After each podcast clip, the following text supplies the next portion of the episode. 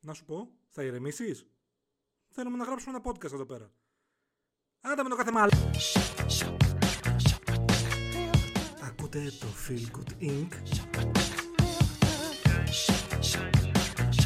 Ένα podcast του Φίλιππου Τριανταφυλλίδη. Γεια σας, γεια σας. Καλησπέρα, καλημέρα, καληνότσες αν είστε η Γαβριέλα από το Ιζίνα.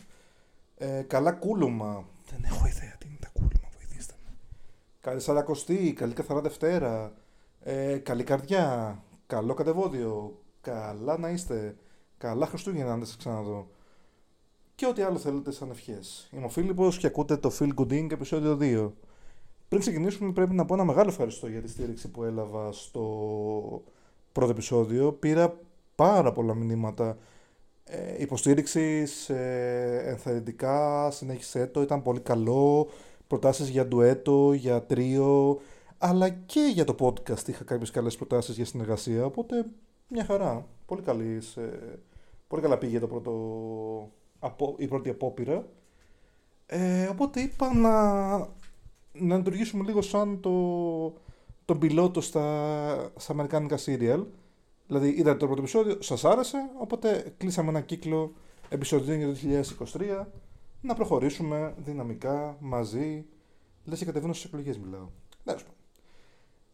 Δεύτερο επεισόδιο λοιπόν και ε, ενώ το έβαλα σε poll στο Instagram ε, ήταν λίγο δεδομένο ότι θα γινόταν σαν επεισόδιο, δηλαδή όσοι με ξέρουν έστω και λίγο ξέρουν την αγάπη μου για το συγκεκριμένο βιβλίο, το συγκεκριμένο φαινόμενο θα έλεγα για το Harry Potter. Ε, μεγάλωσα διαβάζοντας πάρα πολύ Harry Potter ε, και ο λόγος που ήθελα να το συζητήσω είναι και ε, για να συζητήσουμε λίγο τα βιβλία, τις ταινίες, όλα τα ε, μέσα που έχει προβληθεί το Harry Potter να μιλήσουμε λίγο για το χαμό που έχει γίνει με την J.K. Rowling τον τελευταίο καιρό. Ε, Hogwarts Legacy μάλλον θα συζητηθεί γιατί είναι κάτι που περιμέναμε πάρα πολλά χρόνια, αν είσαι gamer και χαριποτρικός. Και γενικά νομίζω ότι θα είναι μια μαγική ακρόαση. Α, κλείκανε εκεί. Λογοπαίγνα με το Harry Potter. Πώς το έπαθα, αλλά, αλλά 52 έχω κάνει μέσα σε δύο λεπτά που έχω μιλήσει. Τέλος πάντων, λοιπόν, πατήστε pause, φτιάξτε καφέ, και ετοιμαστείτε γιατί έχουμε συζήτηση να κάνουμε. Ωραία. Το φτιάξαμε τον καφέ. Πάμε. Σε περίπτωση που ζούσατε κάτω από κάποια πέτρα τα τελευταία 35 χρόνια, το Harry Potter είναι μια σειρά βιβλίων αρχικά, που δημιουργός της είναι η J.K. Rowling. Το πρώτο βιβλίο βγήκε το 1997 με τίτλο «Ο Harry Potter και η φιλοσοφική λίθος», στα αγγλικά Harry Potter and the Philosopher's Stone και στα αμερικάνικα Harry Potter and the Sorcerer's Stone.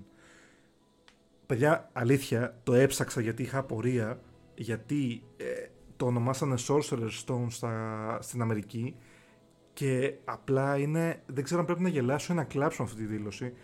Ήταν επιλογή του εκδότη στην Αμερική γιατί λέει τα παιδάκια στην, τα Αμερικανάκια δεν θα διαβάσουν ένα βιβλίο που έχει στο εξώφυλλό του τίτλο ε, μία λέξη που λέει philosophers. Οπότε θεώρησε πιο εύηχο το sorcerers, οπότε επέλεξε να πάει με αυτήν. Που OK, okay, ξέρω εγώ. Εντάξει, ρε man. Ναι, OK, okay, ο sorcerer καλύτερο από το philosopher, αλλά δεν ήταν ο άνθρωπος και sorcerer. Τέλος πάντων, θα φτάσουμε σε αυτό το σημείο. Οπότε λοιπόν το συγκεκριμένο βιβλίο ήταν η αρχή ενός τρομερά μεγάλου ε, κέρδους και ε, φανατισμού της εφηβοπαιδικό ενήλικο κοινότητας στον κόσμο για να φτάσουμε σε ένα σημείο να πουλάει σαν τρελό. Δηλαδή το Harry Potter έφτασε να είναι λίγο λιγότερες υπολήξεις του παγκοσμίως από τη βίβλο. Σημαίνει τρομερά πολύ αυτό το ποσοστό πωλήσεων ξαφνικά. Δηλαδή, φαντάσου τώρα να είσαι ένας άνθρωπος που γράφει και να γράψεις. Καταρχάς, να πούμε εδώ ότι η Rowling, όσο προσπαθούσε να εκδώσει το βιβλίο της, έφτασε στα όρια της φτώχειας. Δηλαδή, η γυναίκα λέει πήγαινε σε ένα καφέ και έγραφε και της κερνάγα τον καφέ γιατί δεν είχε να τον πληρώσει. Και είναι τρομερό αν σκεφτείς ότι μετά από 26 χρόνια αυτή η γυναίκα δεν ξέρει τι έχει, πού ήταν και πού έφτασε μετά από την επιτυχία του βιβλίου της, των βιβλίων της, συγγνώμη. Οπότε λοιπόν η συγκεκριμένη σειρά ξεκινάει Τώρα, μου φαίνεται πάρα πολύ περίεργο ότι πρέπει να κάνω μια περιγραφή του τι είναι το Harry Potter. Αλλά εντάξει, okay, ξέρω εγώ. Πρέπει να δεχτούμε ότι υπάρχουν και άνθρωποι που δεν έχουν δει, διαβάσει, ακούσει. Δεν ξέρω. Το Harry Potter λοιπόν και η φιλοσοφική λήθος ξεκινάει όχι από το Harry Potter. Είναι από τις λίγες φορές στα κεφάλαια των βιβλίων, όλων και των 7, που η περιγραφή των γεγονότων δεν έχει να κάνει με κάτι που ζει ή βλέπει ή αισθάνεται το χάρη. Δεν είναι δηλαδή από τη δικιά του οπτική γωνία. Αυτό γίνεται λίγες φορές στα βιβλία. Θα αναφέρω όσο συζητάμε για τα βιβλία τις φορές που γίνεται και είναι ενδιαφέρον ότι ξεκινάμε έτσι γιατί λες ωραία το βιβλίο λέγεται ο Χάρι Πότερ και η φιλοσοφική λίθος. Ποιος είναι ο Βέρνον; Ο Βέρνον λοιπόν είναι ο θείος του Χάρη ο οποίος γυρνώντας από τη δουλειά του μία μέρα συνειδητοποιεί ότι υπάρχουν πολύ περίεργοι εκεί έξω ε, που φοράνε ρόμπες, που κρατάνε κάτι ξύλινα μαρκούτσια. Ψ, μαρκούτσια, τι, τι είπα. Ε, που φέρονται περίεργα, που χαίρονται, πανηγυρίζουν, μιλάνε με περίεργες λέξεις, λένε ότι πέθανε ο ξέρεις ποιος. Ποιος! Ποιος είναι ο ξέρεις ποιος! να μην τα απολογούμε λοιπόν, την ίδια μέρα που γίνεται αυτό, οι γονείς του Χάρι Πότερ δολοφονούνται από τον Χίτλερ της εποχής. Ξαναλέω παιδιά πρέπει να το, να το πούμε απλά και λιτά για να πιάσουμε όλους τους ανθρώπους που ακόμα δεν το έχουν δει, διαβάσει, ακούσει το τι γίνεται στο, στο σύμπαν του Χάρι Πότερ. Οπότε λοιπόν υπάρχει ένας Χίτλερ της ε, μαγικής κοινότητας, ονομα, ονομαζόμενος Lordos Voldemort, ε, το οποίο είναι παρατσούκλι, θα φτάσουμε. Ε, ο οποίος λοιπόν τραμποκίζει κόσμο, θεωρεί ότι είναι μόνο οι καθαρό οι μάγοι, δηλαδή οι μάγοι που προέρχονται από γονείς που είναι και οι δύο μάγοι έχουν αξία, οι υπόλοιποι λέγονται λασποέματοι, που προέρχονται από Muggles, είναι οι άνθρωποι που, έχουν, που δεν έχουν δυνάμεις στο Harry Potter Universe, έτσι τους έχει ονομάσει η J.K. Rowling. Ε, δεν αξίζουν λοιπόν, είναι και μόνο οι γνήσιοι πρέπει να διοικούν, να κυβερνούν, να υπάρχουν και όλους τους υπόλοιπους ή θα τους φυλακίσουμε ή θα τους σκοτώσουμε ή θα τους αποκλείσουμε, θα τους εξωστρακίσουμε τέλος πάντων. Εδώ θα πούμε βέβαια ότι έχετε πάλι να... Δηλαδή νομίζω ότι ο παραλληλισμός του Voldemort με το Hitler είναι εξαιρετικός γιατί ε, δεν, δεν ευλογώ τα γένια μου απλά δεν το έχω πει εγώ δηλαδή δεν είναι κάτι που ανακάλυψα εγώ όλοι το λένε ότι ισχύει γιατί ο Voldemort υποστήριζε ότι μόνο οι καθαρόιμοι μάγοι ξαναλέει μάγοι δηλαδή που έχουν και τους δύο γονείς μάγους έχουν ε, το δικαίωμα να κυβερνήσουν και να είναι οι άριστοι, οι άξιοι και ο ίδιος δεν ήταν από δύο μάγους γεννημένος. Η μητέρας ήταν μόνο μάγος που θα φτάσουμε. Θα φτάσουμε, θα φτάσουμε. Έχουμε χρόνο να, να μην βαριέστε να με ακούτε και όλα καλά, να τα συζητήσουμε όλα. Πήγε λοιπόν ο Voldemort στο σπίτι των γονέων του Harry Potter, της Lily και του James και τους σκότωσε και πήγε να σκοτώσει και τον Χάρη. Γιατί γίνεται αυτό; Εδώ δεν το αναλύει τόσο καλά το βιβλίο στην αρχή, δηλαδή χτίζεται μέσα στις 7 ε, ιστορίες, στα 7 βιβλία, αλλά επειδή εγώ δεν, θα έχω, δεν έχω αυτά βιβλία για να συζητήσω, έχω όσο χρόνο να μιλήσουμε στο podcast, θα τα πούμε λίγο, λίγο περίπλοκα. Λοιπόν, ο Voldemort λοιπόν πήγε στους συγκεκριμένους ανθρώπους για να τους σκοτώσει και να σκοτώσει και το μωρό τους, δηλαδή μιλάμε για ένα χρονών παιδί, μωρό, μωρό μωρό. Γιατί υπήρχε μία προφητεία ότι ο γιος δύο μάγων που τον εναντιώνονται γιατί ήταν σε μια οργάνωση που, τους, που αντιμετώπιζε τη δράση των, ε, του Voldemort και των φανατικών του. Θανατοφάγη, θα ξαναμιλήσουμε. Ο γιος λοιπόν δύο ανθρώπων που εναντιώθηκε στο Voldemort και γεννήθηκε στο τέλος του Ιουλίου, 31 Ιουλίου, όταν μεγάλωνε θα ήταν ο άνθρωπος που θα τον ουσιαστικά θα τον αντιμετώπιζε, θα, θα ήταν η νέμεσής του, η, ε, η τιμωρία του, ο άνθρωπος που θα τον σκότωνε στο τέλος της ημέρας. Για να το αντιμετωπίσει λοιπόν αυτό, είπε, ωραία, το ξέρω από τώρα. Τι θα πει είναι, είναι ενός. Είμαι ο Χίτλερ της μαγικής κοινότητας. Θα πεθάνει.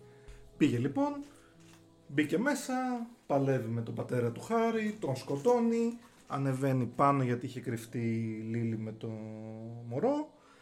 Ε, πήγε να μην τη σκοτώσει και ο λόγος είναι, θα συζητήσουμε πιο μετά, εντάξει, όλο λέω θα συζητήσουμε πιο μετά και θα συζητήσουμε πιο μετά, θα αναφερθεί πιο μετά και έχω μιλήσει 10 λεπτά. Σας το είπα στο promo, εγώ αν ξεκινήσω να μιλάω για Harry Potter, δεν σταματάω εύκολα. Αλλά OK. Okay. Δικό μου podcast είναι ό,τι θέλω θα κάνω. Συγγνώμη γι' αυτό.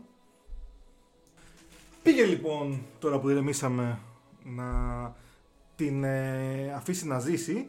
Η Λίλη του είπε όχι, δεν σε αφήνω να σκοτώσεις το γιο μου. Ιστορία. Ε, λογικό, αν με ρωτάτε. Ποια μάνα θα άφηνε, θα ήταν σε φάση. Α, OK, okay, ε, σκότωσε το. Έχει, έχει γαμηθεί να κλαίει. Δεν μπορώ. Ε, Τέλος πάντων, τη σκοτώνει για να περάσει πάνω το πτώμα της, γιατί του είπε κάποια στιγμή μόνο το πτώμα μου θα περάσεις. Και είπε εντάξει. Και φτάνουμε στο Χάρι που είναι ενός χρονών μωρό. Πόσο δύσκολο μπορεί να είναι για το Χίτλερ της μαγικής κοινότητας να το σκοτώσει. Πολύ από ό,τι αποδεικνύεται γιατί με τη θυσία που έκανε η μητέρα του η Λίλη για να μην το σκοτώσει ο Voldemort δημιουργήθηκε μεταξύ τους ένας περίεργος δεσμός και όταν έκανε τη φωνική κατάρα ο Voldemort να τον ε, σκοτώσει η κατάρα εξωστρακίστηκε στο μέτωπό του και γύρισε πίσω στο Voldemort ο οποίος διαλύθηκε και πέθανε. Θα φτάσουν. Ναι, το ξέρω. Το έχω πει 50.000 φορές.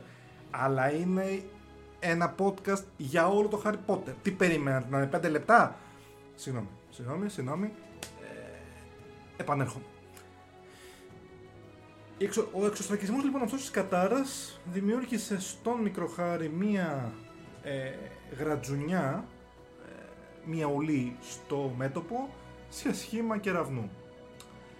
Ο θάνατος λοιπόν του Voldemort δημιουργεί ένα κύμα ενθουσιασμού στην υπόλοιπη μαγική κοινότητα και ο λόγος είναι πολύ απλός. Ότι παιδιά πέθανε ο Χίτλερ της μαγικής κοινότητας. Δηλαδή, τι θέλετε να κάνουν, να μην γιορτάσουν τα παιδιά; Τώρα, το ότι πεθαίνουν δύο άνθρωποι χωρίς να υπάρχει κανένας απολύτως λόγος και έμεινε φανώ ένα μωρό, ε, εντάξει, τι να κάνουμε, δεν μπορούμε να τα έχουμε όλα.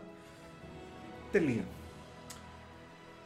Ο Χάρη λοιπόν, μένοντας ορφανός,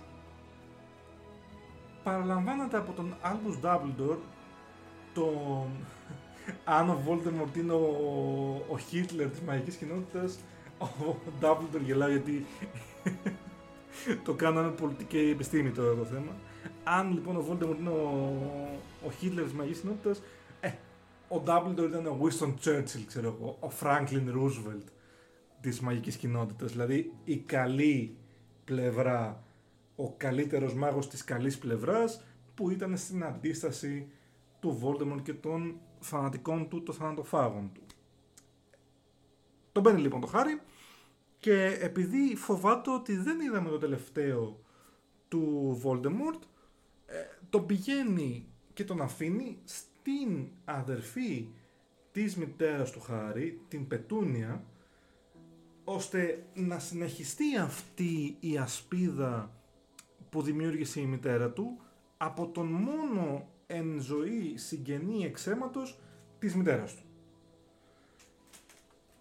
Τώρα, έχω μιλήσει 15 λεπτά και έχω πει μόνο την ιστορία της αρχής του σύμπαντος του Χάρι Πότερ.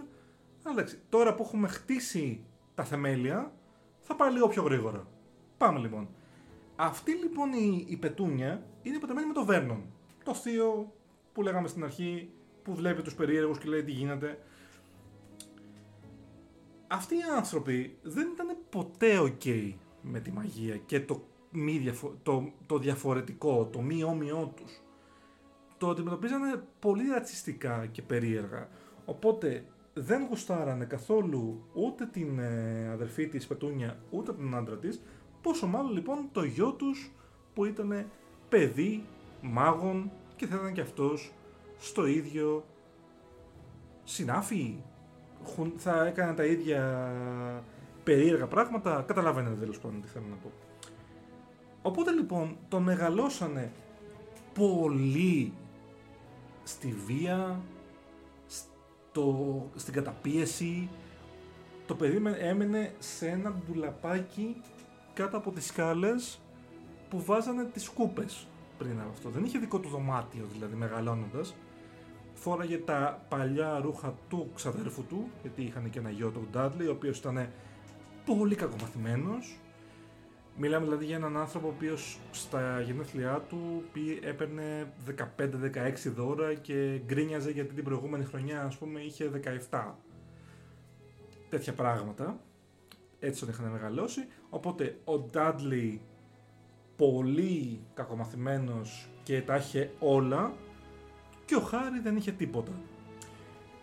Ήταν λοιπόν ένα παιδί που ζούσε full στο bullying ή στο σχολείο το πειράζαν γιατί παιδάκια όπως καταλαβαίνετε αν βλέπαν ένα παιδί με χιλιομπαλωμένα ρούχα παλιά που δεν είναι φτιαγμένα ή στο μέγεθος του απλώς του προέκυψαν και φούλα αδύνατο, κακεχτικό, ντροπαλό, τον πειράζανε. Και κάποιες φορές που τον κυνηγάγανε λοιπόν ή οτιδήποτε, συνέβησαν κάποια περίεργα πράγματα που δεν μπορούσε να τα εξηγήσει ο Χάρη. Ας πούμε λέει ξαφνικά, εκεί που τον κυνηγάγανε στο δρόμο, ξαφνικά βρέθηκε πάνω στην ταράτσα. Πώς έγινε αυτό; Και άλλα τέτοια, αλλά δεν, δεν ήξερε να τα δικαιολογήσει.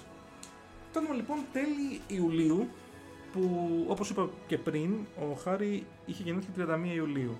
Θα γινόταν 11. Κάποιες μέρες λοιπόν πριν τα γενέθλιά του ξεκινάνε να έρχονται στο σπίτι γράμματα που είναι προς εκείνον. Το οποίο δεν έχει ξαναγίνει στη ζωή του.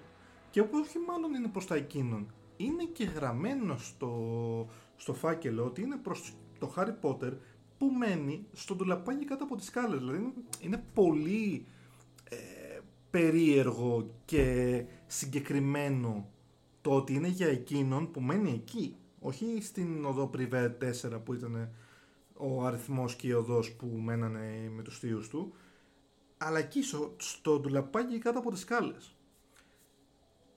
Το παίρνει λοιπόν, πάει να το διαβάσει, το βλέπουν οι Darsleys, του λένε έλα εδώ, ποιος σου γράφει, δεν έχει ξανάρθει ε, αλληλογραφία για σένα, φέρ το εδώ του λέει ο Θεός, του το ανοίγει, το διαβάζει και γίνεται γκρι. Του λένε άλλοι τι έγινε, τίποτα, δεν είναι κάτι, ε, δεν σου λένε το γράμμα λέει στο χάρι, φύγε, πήγαινε στο δωμάτιό σου, το τηλαπάκι. Φεύγει μου τρομένο ο χάρι, αλλά θέλει να βρει έναν τρόπο να το διαβάσει. Τις επόμενες μέρες λοιπόν και όσο φτάνουμε πιο κοντά στα γενέθλιά του, συνεχίζουν να έρχονται γράμματα για εκείνον ε, όλο και πιο πολλά. Την επόμενη μέρα, ας πούμε, έρχονται δύο, τρία, πέντε. Και μπαίνουν μέσα στο σπίτι χωρίς απαραίτητα να, να έρχεται ο ταχυδρόμος και να τους δίνει στο χέρι τα γράμματα. Κάποια στιγμή ο θείος του κλείνει την θύρα, τη θηρίδα με το που μπαίνουν τα γράμματα και παρόλα αυτά τα γράμματα καταφέρνουν να μπουν μέσα στο σπίτι μέσω της καμινάδας. Οπότε κάτι δεν πηγαίνει πολύ καλά. Κάποια στιγμή λοιπόν μετά από πολλές μέρες και μία μέρα πριν τα γενέθλια του Χάρη, φτάνουμε στο σημείο ότι ο Βέρνον, ο θείος του, θέλει ε, να βρει έναν τρόπο να σταματήσουν τα γράμματα να τους βρίσκουν και παίρνει την οικογένεια και τους πάει στην ερημιά, σε μια παράγκα μέσα στη, στη μέση της λίμνης, σε μια βραχονισίδα που είχε βρει πολύ απομονωμένη. Και λέει ότι ωραία, εδώ δεν πρόκειται να με βρει κανείς Φυσικά έχουν ξεχάσει τα γενέθλια του Χάρη. Ο Χάρη περιμένει να αλλάξει η μέρα και εύχεται στον εαυτό του χρόνια πολλά. Κάνει μια ευχή και εκείνη την ώρα ξαφνικά σπάει η πόρτα και μπαίνει μέσα ένας θεόρατος άνθρωπος με πολύ γενιάδα και μαλλιά και ζητάει το χάρη. Ο Βέρνον παίρνει μια καραμπίνα, πάει να τον ε, πυροβολήσει, άμα δεν φύγει και αυτός ο περίεργος τύπος βγάζει μια ομπρέλα, σημαδεύει την καραμπίνα η οποία εν ρηπία οφθαλμού λιώνει στα χέρια του Βέρνον. Αυτός ο άνθρωπος λοιπόν λέγεται Ρούμπεος Χάγκριτ. Λέει λοιπόν στον Χάρη ότι είναι ο δασοφύλακας της σχολής Hogwarts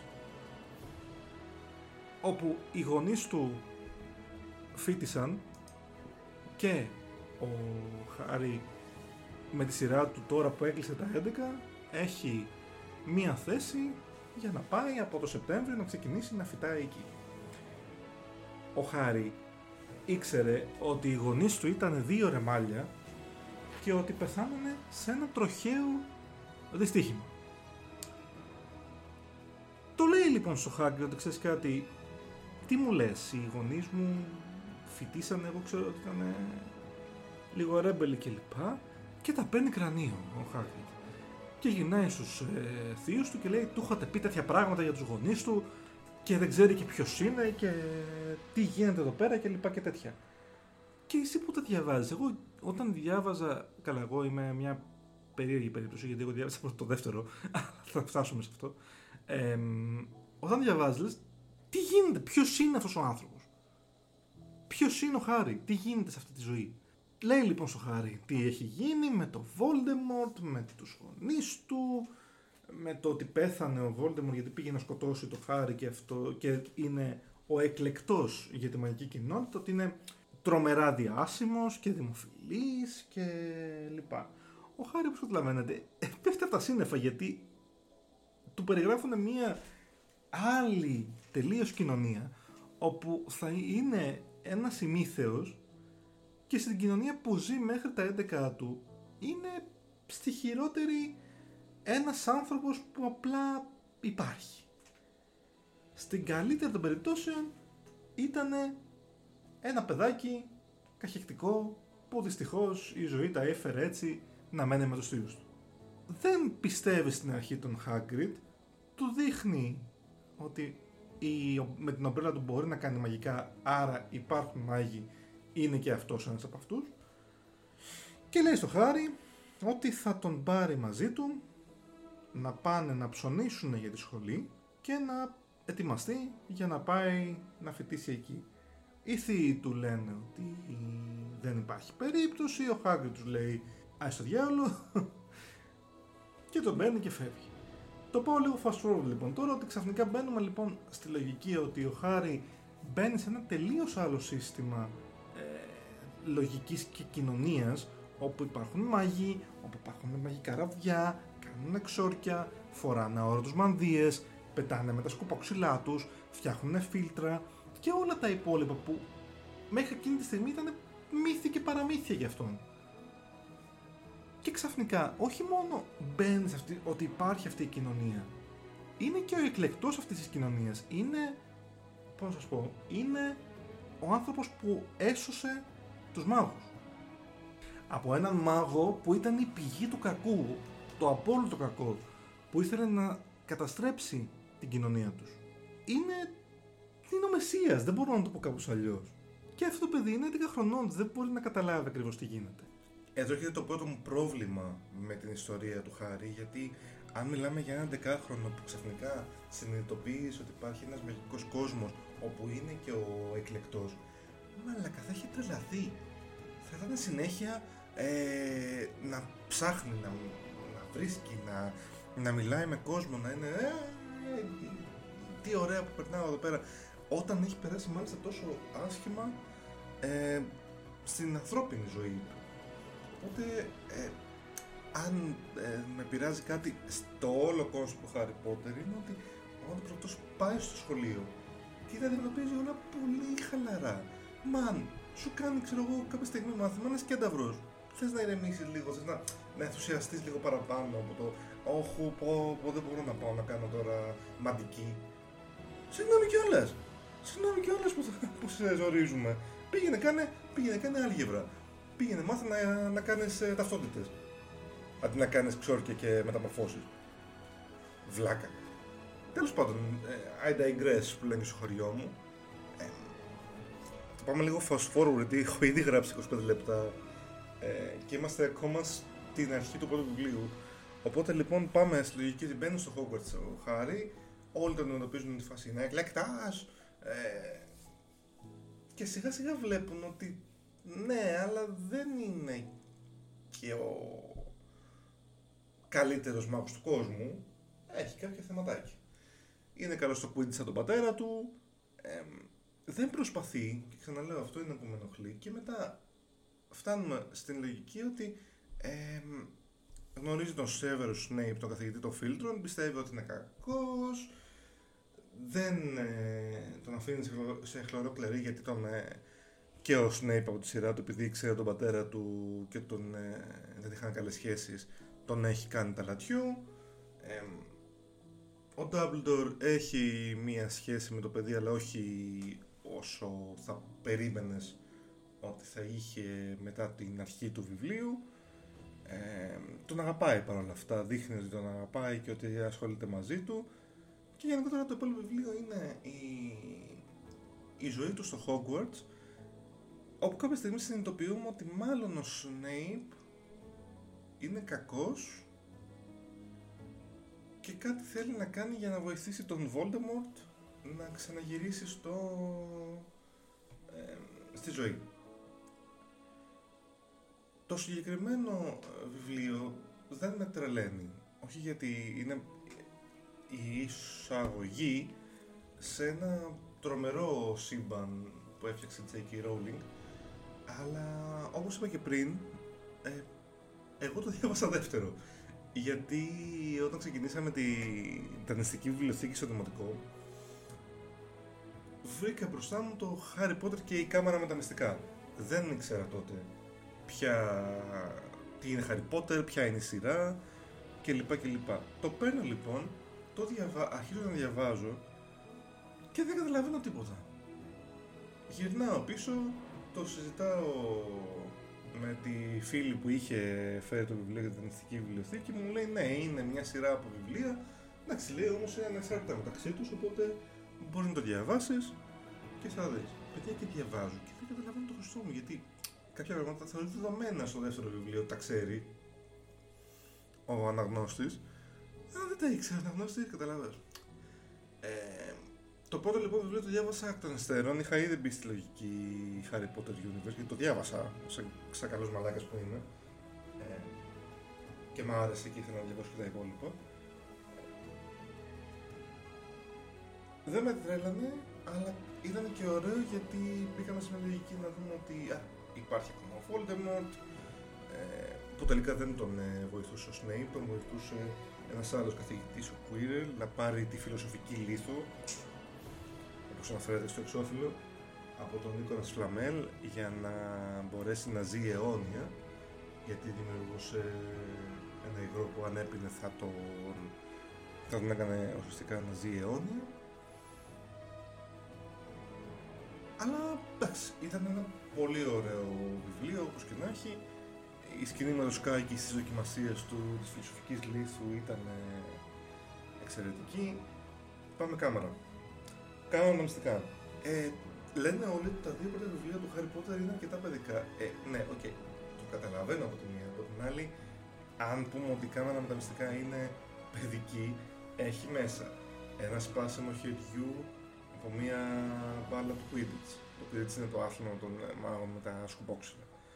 Ε, ένα φίδι που πετρώνει τους ανθρώπους ε, και, ή τους σκοτώνει άμα τους ε, κοιτάξει ε, άμεσα στα μάτια. Μία πλεκτάνη με ένα ημερολόγιο που θέλει να σκοτώσει φοιτητές ή το φάντασμα του Voldemort. Γιατί πάλι αυτό το Voldemort. Κάθε βιβλίο εκτός από το 3 έχει να κάνει με τον ε, Lord of Voldemort σαν κακό. Οπότε δεν μπορείς να πεις ακριβώς ότι τα συγκεκριμένα βιβλία είναι παιδικά, είναι πιο παιδικά από τα επόμενα. Στο δύο λοιπόν ο Χάρι Πότερ γυρνάει στο Hogwarts για τη δεύτερη χρονιά του, αντιμετωπίζει το πρόβλημα της κάμαρας με τα μυστικά που, ξε, που ξανανοίγει μετά από 50 χρόνια. Ε, δεν ξέρουν τι είναι στην αρχή το πλάσμα που σκοτώνει. Τον υποπτεύονται γιατί μιλάει με τα φίδια.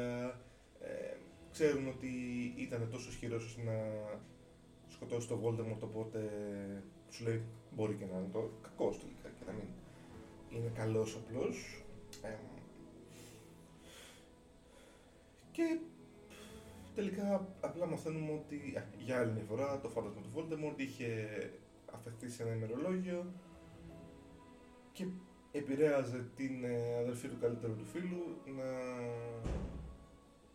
ανοίξει την κάμερα και να βοηθάει τον Βασιλίσκο, που ήταν το πλάσμα της κάμαρας, να σκοτώνει κόσμο. Ωραίο βιβλίο, αλλά πάμε τώρα στα βαριά. Χάρι Πότερ και ο εχμάλωτος του Αζκαμπάν. Τρίτο βιβλίο. Ε, είναι η πρώτη φορά που δεν έχουμε τον ε, Voldemort σαν ε, main antagonist που λέγει στο χωριό μου. Εδώ αντιμετωπίζουμε το ότι ο Χάρη μαθαίνει ότι μάλλον αυτός που έδωσε τους ε, γονείς του στον Voldemort για να πάει να τους σκοτώσει ήταν ο νονός του, ο λεγόμενος Sirius Black, ο οποίος είναι στη φυλακή γιατί μετά από αυτό σκότωσε και τον έναν άλλον φίλο τους. Και εδώ παιδιά τα πράγματα ε, ξαφνικά παίρνουν μια πολύ περίεργη τροπή γιατί εκεί που λες ότι α, έχω μάθει ακριβώς πώς λειτουργεί η φόρμουλα του Harry Potter. Ε, απ' τη μία έχουμε το Harry να φύτα στη σχολή και ο Voldemort το επιτίθεται. Αλλά το επιτίθεται το Μάιο. Δηλαδή να, να μην. Ε, να μην χάσει τη χρονιά του άλλο το παιδί, να τελειώσει τα, τις εξετάσεις. Είναι λες και είναι, ξέρω εγώ, νευριασμένος και δαιμόνας που πήρε τον τελευταίο έλεγχο και βλέπει 14, ξέρω εγώ, στην έκθεση. Και γιατί είναι 14 μονορικό λόπεδο. Στο συγκεκριμένο βιβλίο δεν υπάρχει η ίδια ε, φόρμουλα.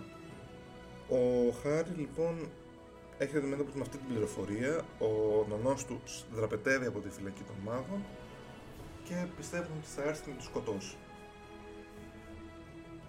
Οπότε λοιπόν ξαφνικά γίνεται ένα plot twist τρομερό γιατί συνειδητοποιούμε ότι δεν ήταν αυτός τελικά αυτός που τους ε, πρόδωσε τους γονείς του, αλλά ε, ένας άλλος φίλος τους, αυτό που κατηγορήθηκε ότι το σκότωσαν, ε, το σκότωσε ο Σύριος,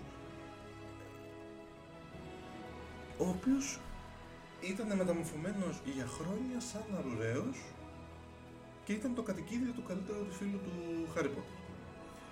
Δράπεται του συγκεκριμένου ε, φίλου, ο Πίτερ Πέντιγκρου και πηγαίνει να βρει τον Voldemort για να τον βοηθήσει στην Ανάστασή του.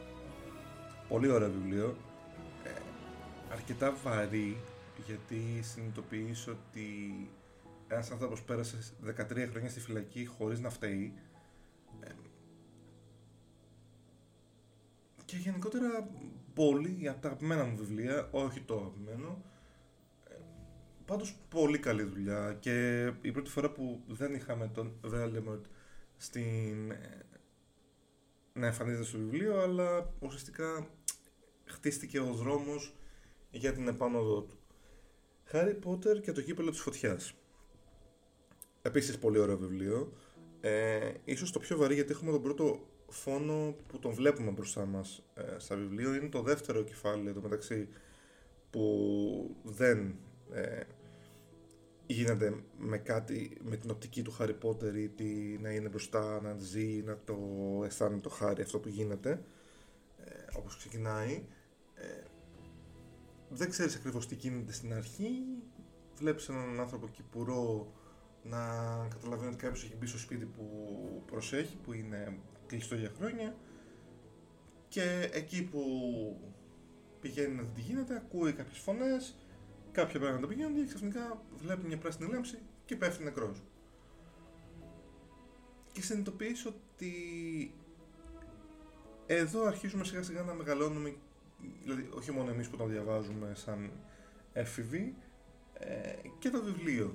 Γιατί είναι ο πρώτος, ξαναλέω, φόνος που γίνεται μπροστά σε... γραμμένος μπροστά σου. Όλοι οι άλλοι αφήνουν να εννοηθούν ότι έγιναν. Και θα μου πείτε τώρα όλοι, εντάξει ναι, αλλά ο Quirrell δεν πέθανε. Ναι παιδιά, αλλά δεν πέθανε. Δεν το είδαμε μπροστά μας ότι πέπεσε νεκρός, άφησε να εννοηθεί. Ε, όπως και να έχει, ε, σε αυτό λοιπόν ο Χάρη ε, τον παγιδεύουν να συμμετάσχει στο λεγόμενο τρίαθλο μαγείας, ένα διαγωνισμό μαγείας για 17χρονους ε, φοιτητές τριών από τα μεγαλύτερα σχολεία της ε, μάγων της Ευρώπης. Ενώ δεν είναι 17χρονος, είναι 14χρονος κάποιος βάζει το όνομά του στο κύπελο της φωτιάς και αντιμετωπίζεται λίγο σιγά σιγά σαν έλα, ηρέμησε. OK, okay, λέγαμε όλοι ότι είσαι ο Μεσσίας, ο εκλεκτός, αλλά ε, δεν γίνεται να σπάσουν τους κανόνες συνέχεια, δεν είσαι υπάρχει αυτό που σας έλεγα στην αρχή ότι δεν είναι και ο καλύτερος μάγος που θα μπορούσε να είναι βάσει απόδοσης στο σχολείο. Οπότε θες να ηρεμήσεις λίγο, δεν γίνεται να έχεις εσύ τον προβολέα συνέχεια πάνω σου. Και ουσιαστικά είναι μόνος του να αντιμετωπίσει ανθρώπους, μάγους, συγγνώμη, που είναι πολύ πιο έμπειροι από εκείνον, αλλά να βγει νικητής. Όλοι υποπτεύονται ότι μάλλον ο Χάρη έχει πέσει ε, θύμα μιας πλεκτάνης που στόχο έχει να τον απομακρύνει από το Hogwarts για να χρησιμοποιηθεί για την επάνωδο του Voldemort, αλλά δεν ξέρει ακριβώς πώς. Φτάνουμε λοιπόν με ένα πολύ ωραίο ξαναλέω βιβλίο, στο το τρίτο αγαπημένο μου. Φτάνουμε στον τελικό που είναι ο Λαβύρινθος. Ο Χάρη είναι, χωρίς να το περιμένει κανείς, ουσιαστικά ε, φαβορεί μαζί με τον άλλον ε, φοιτητή του Hogwarts να κερδίσουν το κύπελο, το πιάνουν και οι δύο μαζί και τους μεταφέρει σε ένα νεκροταφείο, πολύ σκοτεινή σκηνή, όπου ο Πίτερ Πέντιγκρου, ο φίλος που λέγαμε πριν ότι ε, ξέφυγε στο 3 στον, στον εχμάλωτο του Ασκαμπάν έχει βρει το Voldemort στη μορφή που ήταν εκείνη τη στιγμή και με ένα τελετουργικό που παίρνει κόκαλα από τον νεκρό πατέρα του αίμα από τον εχθρό του και σάρκα από τον υπηρέτη του, τον ίδιο, ε, και τα βάζουν σαν τσουκάλι και φτιάχνουν ένα περίεργο φίλτρο. Ο Voldemort μπαίνει μέσα σε αυτό το, το καζάνι και εμφανίζεται ξανά με το σώμα του με, και με τις δυνάμεις του full έτοιμος να πάρει την εκδίκησή του. Ο άλλος ιδιωτής του Hogwarts έχει πεθάνει, τον έχουν σκοτώσει. Δεύτερος φόνος που γίνεται μπροστά στα μάτια μας. Τρομερά βαριά ατμόσφαιρα. Και όταν συνειδητοποιείς ότι ο Voldemort επέστρεψε λες Χριστέ μου τώρα την ήπιαμε εδώ θα κάνω ένα pause και θα πω το εξής. Όταν τα διάβαζα τα βιβλία ε, ήμουν, είχαν βγει μόνο τα τέσσερα πρώτα όταν τα ξεκίνησα ήμουνα 10, 11, δεν θυμάμαι ακριβώς και μου τα είχαν φέρει δώρο για τα γενέθλιά μου. Τα οποία τα διάβασα μέσα σε πέντε μέρες. Ενθουσιάστηκα τόσο πολύ. Είχα διαβάσει τον δεύτερο που σας είπα. Περίμενα πώς και πώς να πάρω και τα υπόλοιπα. Τα παίρνω στα χέρια μου, ενθουσιάζομαι, διαβάζω ένα, διαβάζω δύο, διαβάζω τρία, διαβάζω τέσσερα. Φτάνουμε στο σημείο που σας περιγράφω με την επιστροφή του Voldemort, γυρνάει ο Χάρη στο σχολείο, το λέει σε όλους ότι επέστρεψε, δεν τον πιστεύουν ή δεν θέλουν να τον πιστέψουν ε, ότι λέει την αλήθεια, πιστεύουν ότι κάτι τρελάθηκε, δεν ξέρω και εγώ τι, ότι μάλλον αυτό σκότωσε το Σέντρικ με κάποιο τρόπο. Ε, και το βιβλίο τελειώνει με τη λογική ότι όλοι ξέρουμε ότι έχει γυρίσει ο Voldemort, αλλά κανείς δεν θέλει να το παραδεχτεί στη μαγική κοινότητα εκτός από το Χάρη και τον Dumbledore που είναι ο διευθυντής του Hogwarts. Τώρα λοιπόν εγώ ε, θα βάλω τη δικιά μου πινελιά, ε, το διαβάζω, το τελειώνω είμαι ενθουσιασμένος. Έχω μόνο τα τέσσερα πρώτα όπως να λέω. Λέω πού είναι το πέμπτο; Μου λένε το πέμπτο γράφεται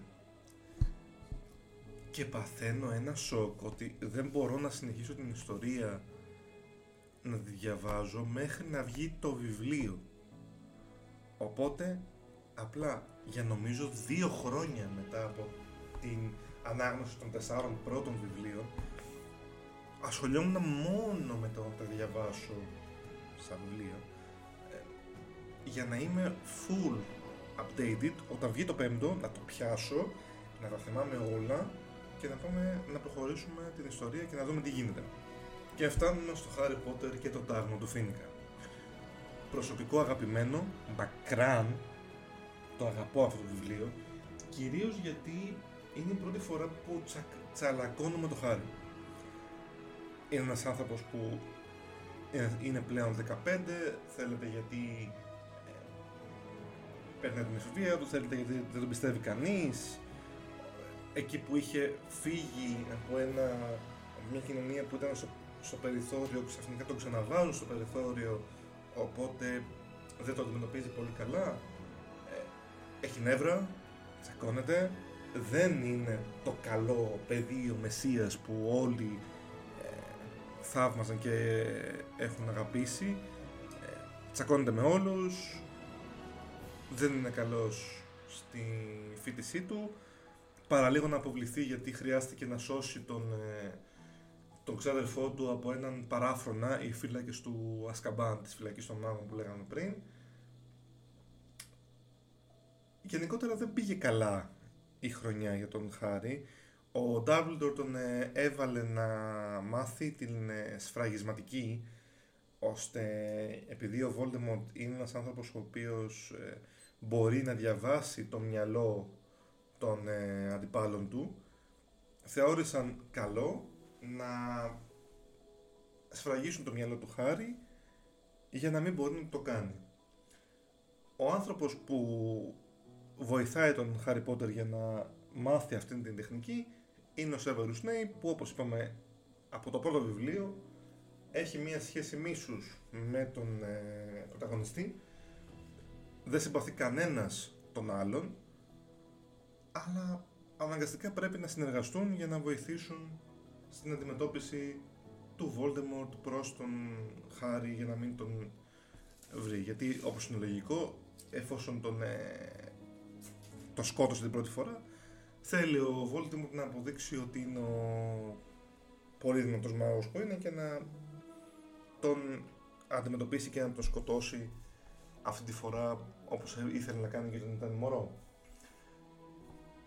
Βαρύ βιβλίο, ε, παραλίγο να πεθάνει ο πατέρας του καλύτερου του φίλου του Ρον από μια επίθεση φιδιού. Άρα μεταξύ ο Χάρη βλέπει ε, όνειρα που μάλλον είναι οι κινήσεις του Voldemort γιατί ξέρει ότι γίνονται κάποια πράγματα που είναι χιλιόμετρα μακριά από το Hogwarts και εκεί που βλέπεις στον ύπνο του ότι ε, ένα φίδι επιτέθηκε στον πατέρα του καλύτερου του φίλου, τον Arthur Weasley, ε, στην αρχή δεν τον πιστεύουν, αλλά μετά όταν συνειδητοποιούν ότι μάλλον έχει δίκιο γιατί τον, ε, το ψάχνουν και να το βρίσκουν και τελικά όταν το βρίσκουν συνειδητοποιούν ότι όντως του επιτέθηκε ένα φίδι άρα έχει δίκιο ο Χάρη ε, φρικάρουν γιατί πώς μπορεί να το ξέρει ένας άνθρωπος 15 χρονών που είναι εκατοντάδες χιλιόμετρα μακριά από το σκηνικό που έγινε.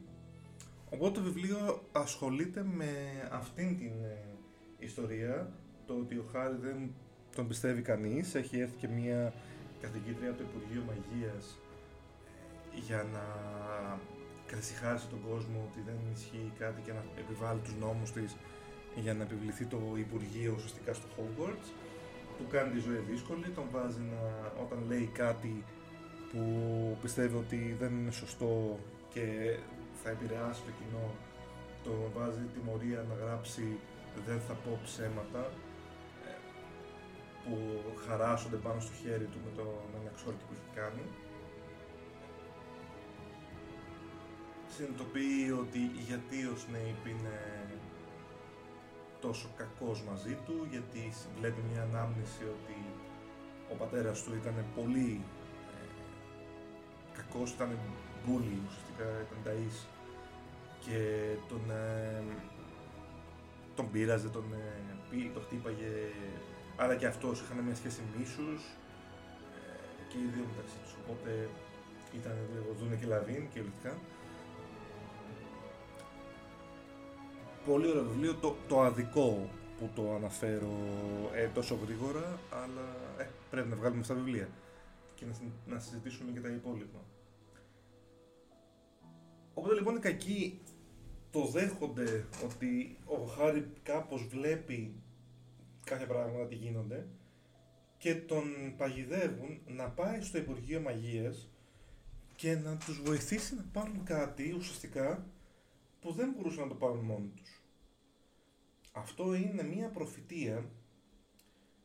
Ο λόγος που επιτέθηκε ο Βόλτεμορτ στο Χάρη και τους γονείς του που έλεγε ότι ο σκοτεινός άρχοντας θα είναι ανίκητος α, εκτός και αν τον αντιμετωπίσει ο, ο εκλεκτός που είναι ένα παιδί που γεννήθηκε στο τέλος του δεύτερου μήνα του καλοκαιριού από δύο γονείς που αψήφισαν τον Voldemort τρεις φορές και επέζησαν και ότι ο ένας πρέπει να πεθάνει από το χέρι του άλλου και όσο ζουν και οι δύο δεν μπορεί κανένας από τους δύο πραγματικά να ζήσει. Ο Χάρη δεν ήταν απαραίτητα αυτός που η προφητεία μίλαγε για εκείνον.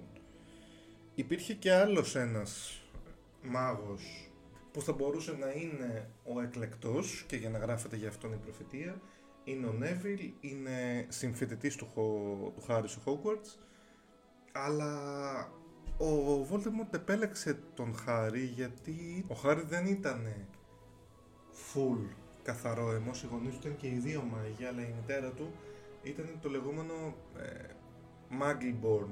Δηλαδή οι γονείς της ήταν Muggle, ήταν απλοί άνθρωποι και αυτή ε, από το πουθενά είχε δυνάμεις μαγικές. Μόνο αυτή η θεία του δεν είχε. Οπότε γι' αυτό πήγα στο Hogwarts, γνωρίστηκε με τον πατέρα του και ερωτεύτηκαν και έκαναν το παιδί αυτό.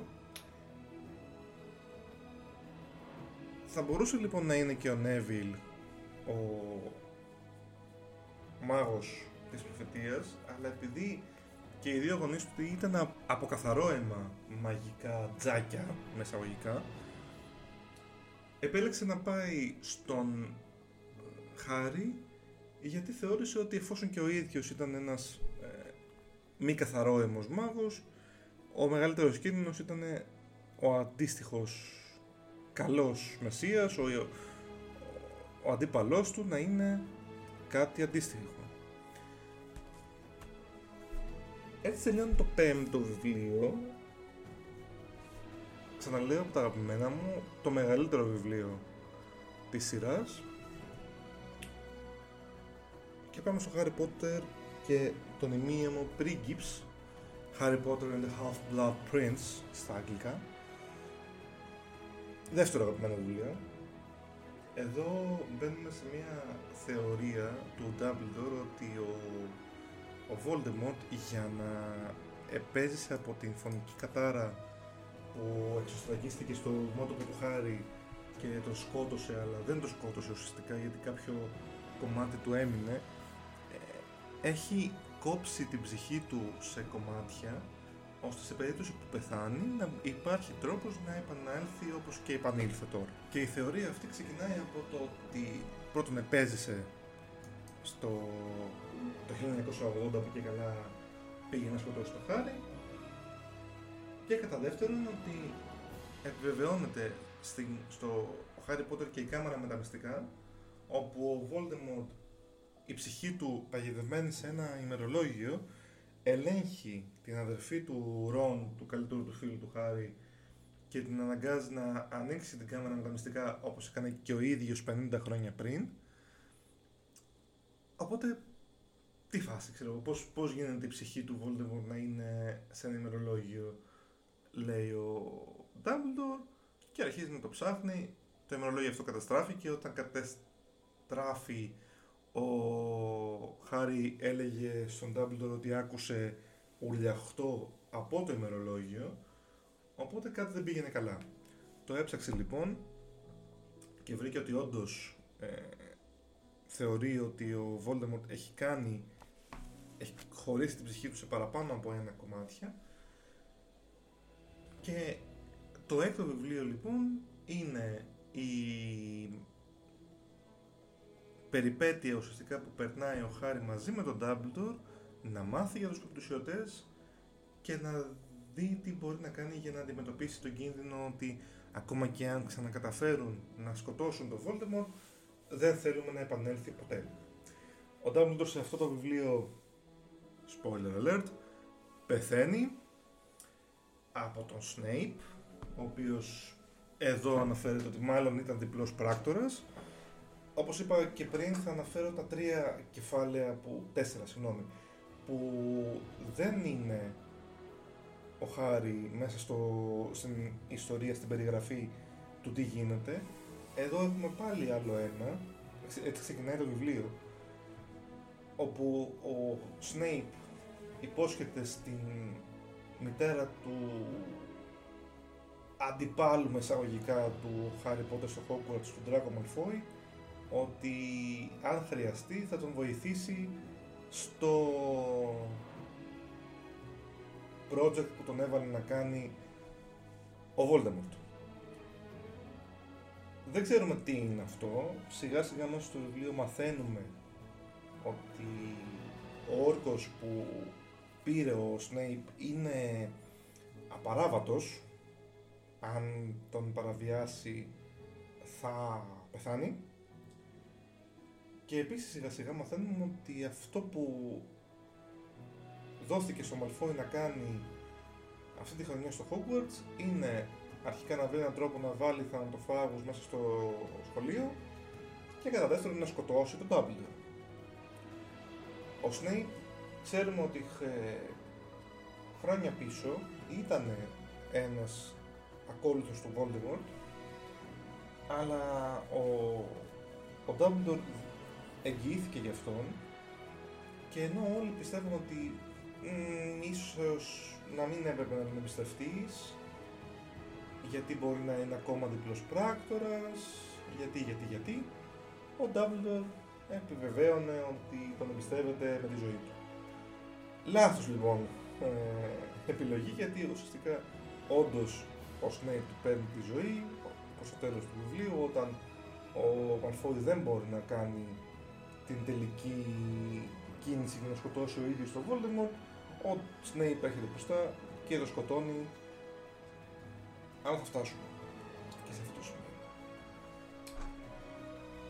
Ωραίο βιβλίο, πολύ ωραίο. Ξαφνικά ε, όλα βγάζουν πολύ μεγαλύτερο νόημα στο γιατί ο Voldemort παίζει από τη φωνική κατάρα, γιατί το ημερολόγιο στο, στην καμένα με τα μυστικά ούρλιαζε ε, σαν την εθνικά μπούτια. Α, με χτύπησε ο Χάρη και τέτοια πράγματα. Ε, εδώ να πω και πάλι την προσωπική μου πινελιά ότι είπα πριν για το πέμπτο ότι όταν βγήκε το διάβασα με τον που βγήκε. Το ξεκοκάλισα, τελειώνει, λέω πού είναι το έκτο, μου λένε μα μόλις βγήκε το πέμπτο. Τι περίμενες, ότι θα έχει βγει και το έκτο μαζί; Και ξαναγυρίσαμε στη λογική να διαβάζω 1, 2, 3, 4, 5 μέχρι να βγει το έκτο. Βγαίνει το έκτο, το ξεκοκαλίζω και αυτό. Τελειώνει όπως τελειώνει, δηλαδή με τον Dumbledore να πεθαίνει και τον Χάρη να ουσιαστικά αυτός να έχει πλέον το βαρύδι του να πρέπει να βρει τους υπόλοιπους πεντουσιωτές και να τους καταστρέψει για να σκοτώσει ουσιαστικά και αμετάκλητα τον ε, Voldemort. Είναι η δεύτερη μεγάλη απώλεια ο Dumbledore στη σειρά. Στο πέμπτο βιβλίο, στο Harry Potter και το τάγμα του Φίνικα, πεθαίνει ο νονός του Χάρη ο Σύριος, που δεν είχε περάσει πολλά μέχρι γίνει τη στιγμή. Απλά πέρασε 13 χρόνια στη φυλακή και τον κυνηγάγαν όλοι γιατί πίστευαν ότι σκότωσε τους καλύτερους του φίλους. Να θυμάσαι Rowling. Τέλος πάντων, ε, δεν το ανέφερα γιατί με ενοχλεί. Είναι από τους. Εμένα πιο πολύ με πειράζει ότι πέθανε ο Σύριος παρά ότι πέθανε ο Ντάμπλντορ. Ε, και να το τρέξω λίγο παραπάνω γιατί κοντεύουμε σχεδόν μία ώρα podcast και απλώ αναφέρω τα βιβλία. Ε, πολύ ωραίο βιβλίο. Πάλι έχουμε μια πολύ βαριά ατμόσφαιρα γιατί έχουμε κατάρες, έχουμε θανάτους, του Dumbledore που ξαναλέω τώρα το τρέχουμε λίγο αλλά ο, ήταν λίγο σαν ο δεύτερος πατέρας του Χάρη στο Hogwarts Και γενικότερα πολύ ωραίο βιβλίο. Δεν έχω να πω τίποτα άλλο. Είναι το δεύτερο αγαπημένο μου μακράν. Δηλαδή το πέμπτο και το έκτο είναι πολύ καλύτερα βιβλία από τα υπόλοιπα. Ε, όχι τα υπόλοιπα είναι χάλια, έτσι, μην το πάμε έτσι, αλλά για μένα είναι τα top. Είναι, ίσως επειδή αυτό που περιέγραψα πριν, επειδή τα διάβασα πολλές φορές περιμένοντας το έκτο όταν διάβαζα το πέμπτο και το έβδομο όταν διάβαζα το έκτο, ε, να τα έχω αγαπήσει υπερβολικά πολύ για αυτό το λόγο. Όπως και να έχει, Harry Potter και η κλήρη του θανάτου. Έβδομο βιβλίο. Έχω ένα πρόβλημα με το συγκεκριμένο βιβλίο. Θεωρώ ότι μέχρι τη μέση είναι εξαιρετικό.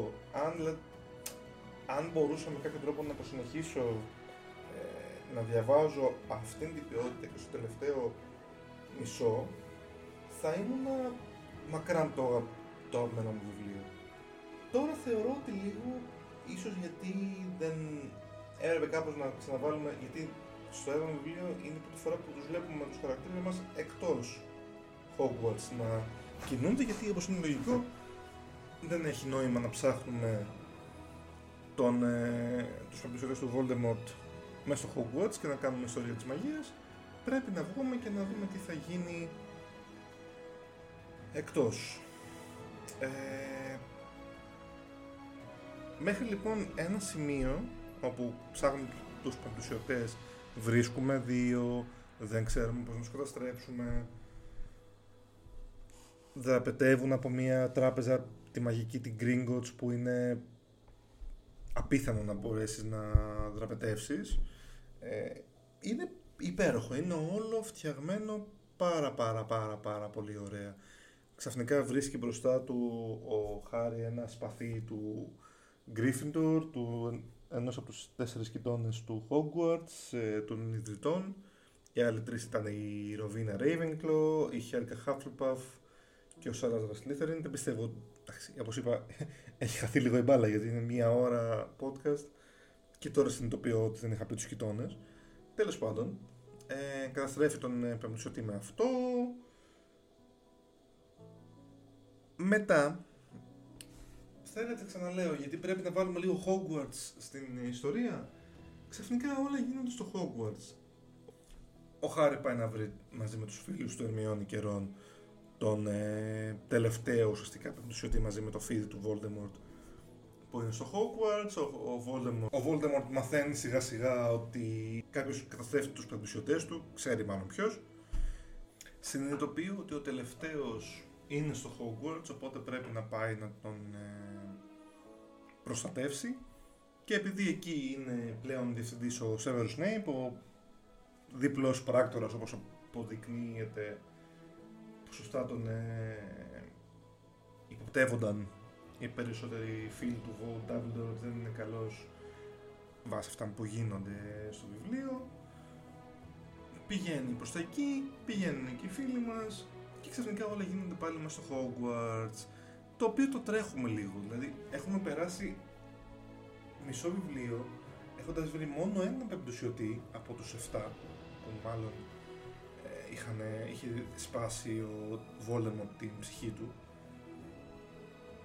Έναν τον είχε καταστρέψει ο Dumbledore, έναν τον είχε καταστρέψει ο Χάρη, το, ένα δαχτυλίδιο ο Dumbledore και το ημερολόγιο ο ίδιος ο Χάρη και μας έλειπαν άλλοι πέντε. Βρίσκουμε λοιπόν τον τρίτο στο μισό βιβλίο και υπάρχουν άλλοι τέσσερις. Και ξαφνικά πρέπει σε μισό βιβλίο να βρούμε τέσσερις πλουσιωτές, να τους καταστρέψουμε και γενικότερα να, να τελειώσει το βιβλίο. Και για μένα είναι αρκετά ε, γρήγορα γραμμένο. Ίσως να την πιέσανε γιατί ε, ο κόσμος το περίμενε πώς και πώς όπως καταλαβαίνετε. Ίσως να μην ήξερε και η ίδια πώς ακριβώς να το πάει διαφορετικά όχι ότι είναι άσχημο, απλά ξαναλέω, ως φανατικός του Harry Potter, αν έχω κάπου ένα πρόβλημα είναι εκεί. Για να μην τα προλόγουμε λοιπόν, φτάνουμε στο Hogwarts, κακή καλή, ξεκινάει η μάχη, πολύ ωραία φτιαγμένη, πεθαίνει κόσμος έτσι, δηλαδή δεν είναι... αν είχαμε ένα-δύο θανάτους στα προηγούμενα βιβλία εδώ έχουμε πάνω από 20. Και μερικοί δεν είναι καν μπροστά σου, δεν, δεν γίνονται δηλαδή εκείνη τη στιγμή, δεν, δεν τους βλέπει ο Χάρη. Ξαφνικά πηγαίνει μέσα σε ένα, ε, σε ένα χώρο, σε μια αίθουσα και, και βλέπει πτώματα. Ένα, δύο, πέντε και ε, μιλάμε για, για χαρακτήρες που τους ξέρεις. Άλλους τους συμπαθείς, άλλους δεν τους συμπαθείς τόσο, αλλά λες κρίμα ρε παιδί μου που πέθανε. Και έχονται κατραπακές μαζεμένες. Τέλος πάντων, εδώ πρέπει να πούμε ότι υπάρχει και άλλο ένα κομμάτι του βιβλίου που γι' αυτό και λέγεται κλήρη του θανάτου, όπως και πριν το ανέφερα ότι το τάγμα του Φίνικα ήταν η μυστική ομάδα που είχε φτιάξει ο Dumbledore για, το, για να αντιμετωπίσει το Voldemort. Ο ημίαιμος πρίγκιπς ήταν ο Snape γιατί ο πατέρας του λεγόταν ε, το bias Snape αλλά η μάνα του λεγόταν Eileen Prince. Ο πατέρας του ήταν Muggle, η μάνα του ήταν Μάγισσα, οπότε ήταν ο ημίαιμος πρίγκιπς. Και το κάναμε πρίγκιπς στα, στα ελληνικά για να μην μπορεί να γίνει πρόβλημα με το φίλο, δηλαδή δεν ήταν κάποιο αξίωμα, ήταν το επώνυμο της μητέρας του.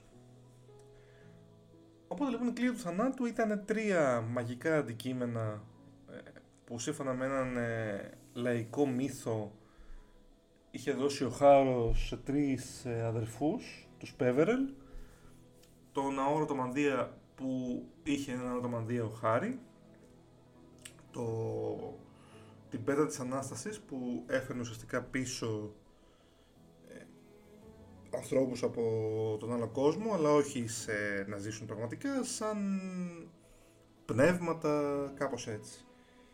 Και το ραβδί από κουφοξιλιά που ήταν το πιο δυνατό ραβδί και καλά στο μαγικό σύμπαν όποιος το είχε ήταν ο πιο δυνατός μάγος. Ο Voldemort έψαχνε αυτό το ραβδί έπρεπε να το κερδίσει από τον αντίπαλό του. Ε, τελικά συνειδητοποιούμε ότι το είχε ο Dumbledore. Πηγαίνει, του σπάει τον τάφο. Ναι, ωραίες σκηνές. Του παίρνει το ραβδί.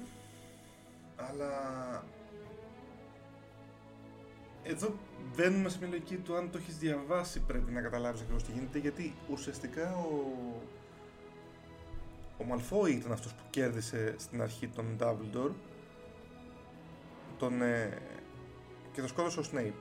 Ο Voldemort πιστεύει επειδή το ραβδί δεν είναι καλό πάνω το ότι πρέπει να σκοτώσει το Snape για να το για να λειτουργήσει το ραβδί μαζί του στο, σε full έκδοση. Τον σκοτώνει. Το βλέπει αυτό. Ήταν εκεί κοντά ο Χάρη με τους φίλους του ο Snape του δίνει κάποιες αναμνήσεις του για να τις δει σε ένα μαγικό αντικείμενο που είχαν που μπορούσαν να βλέπουν αναμνήσεις. Και συνειδητοποιούμε ότι τελικά ο Snape ήταν τριπλός πράκτορας γιατί ε, ξεκίνησε ως φανατικός του Voldemort άκουσε την προφητεία για τον, ε, για τον Χάρη και τους γονείς του δεν ήξερε ότι είναι για αυτούς πήγε, το είπε στον, ε, στο Voldemort και όταν κατέληξε ο Voldemort ότι είναι η Potter οπότε πρέπει να σκοτώσει τους Potter έχουμε την εξής, ε, το εξής plot twist. Ο Snape, όπως είπαμε πριν, μισούσε τον πατέρα του Χάρη γιατί ήταν μπουλή και τον, ε, και τον πείραζε και τον ενοχλούσε στο σχολείο αλλά και γιατί ήταν ερωτευμένος με τη μητέρα του Χάρη, τη Λίλη. Οπότε δεν δεχόταν ότι αυτή η Λίλη τα έμπλεξε τελικά με τον James και όχι μαζί του. Οπότε λοιπόν όταν έμαθε ότι ο Voldemort θα πήγαινε να σκοτώσει τους Potter, του ζήτησε, τον παρακάλεσε, τον κέτευσε να μην σκοτώσει την, ε, τη Λίλη. Ο Voldemort τον έγραψε. Θυμάστε πως σας έλεγα στην αρχή ότι θα ξαναγυρίσουμε γιατί ο Voldemort πήγε να μην σκοτώσει την, ε, τη μητέρα του Χάρη. Ε, πήγε να το κάνει, δεν τον άφησε η Λίλη να σκοτώσει το Χάρη χωρίς να τη σκοτώσει και εκείνη. Ε, οπότε εκεί ο Σνέιπ συνειδητοποίησε ότι δεν θέλει πλέον να ακολουθεί τον Voldemort και πήγε στον Dumbledore και του ζήτησε να τον ε, πάρει στην προστασία του πόσο μάλλον τώρα που είχαν είχε πεθάνει και ο Voldemort σύμφωνα με το τι περίμενε η κοινότητα των μάγων. Οπότε ουσιαστικά ο... κανείς δεν ήξερε παρά μόνο ο Dumbledore ότι ο, ο Snape ήταν ένας μυστικός πράκτορας που επίτηδες ο Dumbledore τον έστελνε να μιλάει με τους υπόλοιπους φανατικούς του Voldemort, να γυρίσει στο, στο Voldemort όταν ε, επέστρεψε για να κρατήσει τη θέση του ως έμπιστος του και να μην ξέρει κανείς μέχρι τέλους της ιστορίας που πραγματικά πρόσκειται ο Snape. Όλα αυτά δεν έγιναν γιατί ο Snape αγαπούσε τον Χάρη, όπως είπαμε και πριν η σχέση τους ήταν εχθρική στην καλύτερη των περιπτώσεων. Ήταν γιατί αγαπούσε την μάμα του και ήθελε έστω και έτσι εφόσον δεν μπόρεσε να, να σώσει την ίδια να σώσει τον απόγονό της. Βαριά, από τα καλύτερα κεφάλαια στο, στα βιβλία του Harry Potter, τα πιο συγκινητικά, δεν τον δικαιολογούν οι πράξεις του. Θα πω εδώ εγώ, σαν Φίλιππος δεν πιστεύω ότι ο Σνέιπ δικαιολογήθηκε ή έχει κάποιο συγχωρό χάρτη μετά από αυτήν την πράξη του. Αλλά, OK, okay. καταλαβαίνω το ότι τελικά δεν ήσουν τόσο κακός ο Σνέιπ. Αυτό. Το δεύτερο σοκ που παθαίνουμε είναι όταν συνειδητοποιούμε ότι ο, ο Χάρη είναι και αυτός πεμπτουσιωτής του Voldemort. Τυχαία όταν η κατάρα εξωστρακίστηκε πάνω του, ένα κομμάτι της ψυχής του Voldemort μπήκε στο μωρό, είναι πολύ περίεργο αυτό, τέλος πάντων, ε, και το έκανε να είναι και αυτός πεμπτουσιωτής του Voldemort, να υπάρχει ένα κομμάτι της ψυχής του μέσα στην δικιά του ψυχή, επιβεβαιώνοντα την προφητεία που λέει ότι κανείς από τους δύο δεν μπορεί να πεθάνει όσο ζει ο άλλος. Οπότε συνειδητοποιώ ότι ο Dumbledore τον οδηγούσε σαν πρόβατο στη σφαγή, γιατί πρέπει να πεθάνει πριν τελειώσει όλο αυτό, όλη αυτή η μάχη. Το παίρνει αποφάση λοιπόν, πηγαίνει στο Voldemort χωρίς να αμενθεί, τον αφήνει να το σκοτώσει και εδώ υπάρχει το δεύτερο περίεργο για μένα πολύ στο βιβλίο αυτό ότι ο Voldemort σκοτώνει το κομμάτι της ψυχής του μέσα στο Χάρι. Ο Χάρι δεν πεθαίνει. Ναι, ξέρω ότι ακούγεται περίεργο και εγώ αυτό λέω, περίεργο είναι, αλλά it is what it is, ξέρω εγώ. Ε, γυρνάει λοιπόν πίσω αφού έχουμε μία ένα όνειρο, ένα όραμα, δεν ξέρουμε ακριβώς ε, τι ήταν. Ε, μια otherworld experience που λένε στο χωριό μου με τον Dumbledore που το εξηγεί γιατί έγιναν όλα αυτά, το πνεύμα του Dumbledore, συγγνώμη. Ε, επιστρέφει πίσω ο Χάρης στην ε, γη πάει να τον ε, ελέγξουν ε, αν, πεθα... αν έχει πεθάνει η μαμά του Μαλφόη, που δεν ξέρει αν ο γιος της ζει ή όχι. Τον ελέγχει, τον ρωτάει αν ζει ο Μαλφόη, της λέει ναι και λέει στον Voldemort ότι ο Χάρι Πότερ έχει πεθάνει. Είναι η δεύτερη φορά λοιπόν που μία μαμά για τον φόβο του να χάσει το παιδί της ουσιαστικά δημιουργεί την καταδίκη του Voldemort. Ο Voldemort λοιπόν μπαίνει σε μια λογική ότι αχ, το σκότωσα και ορίστε που όλοι πιστεύατε ότι είναι κάποιος ε, τρομερός μάγος, δεν είναι τίποτα. Ε, αρχίζει να του κάνει, να τον κοροϊδεύει και να λιδωρεί το πτώμα του και, το, και να τον να του σηκώνει στον αέρα, να τον μετάει πάλι κάτω. Αλλά για λόγο χάρη δεν τα νιώθει όλα αυτά όπως θα έπρεπε να τα νιώθει. Ναι, μετά από λόγο πηγαίνει προς το Hogwarts, του δείχνει στον αντίπαλο στρατόπεδο ότι ο Χάρη ποτέ δεν είναι νεκρός. Εδώ έχουμε φτάσει στο σημείο που όλοι οι υποψηφιωτές του παρά μόνο το φίδι του, το κατοικίδιο φίδι του, η Ναγκίνη έχουν καταστραφεί. Την Ναγκίνη την είχε βάλει σε ένα σαφούσκα, ας το πούμε, για να την προστατεύσει, για να μην τη σκοτώσει κανένας.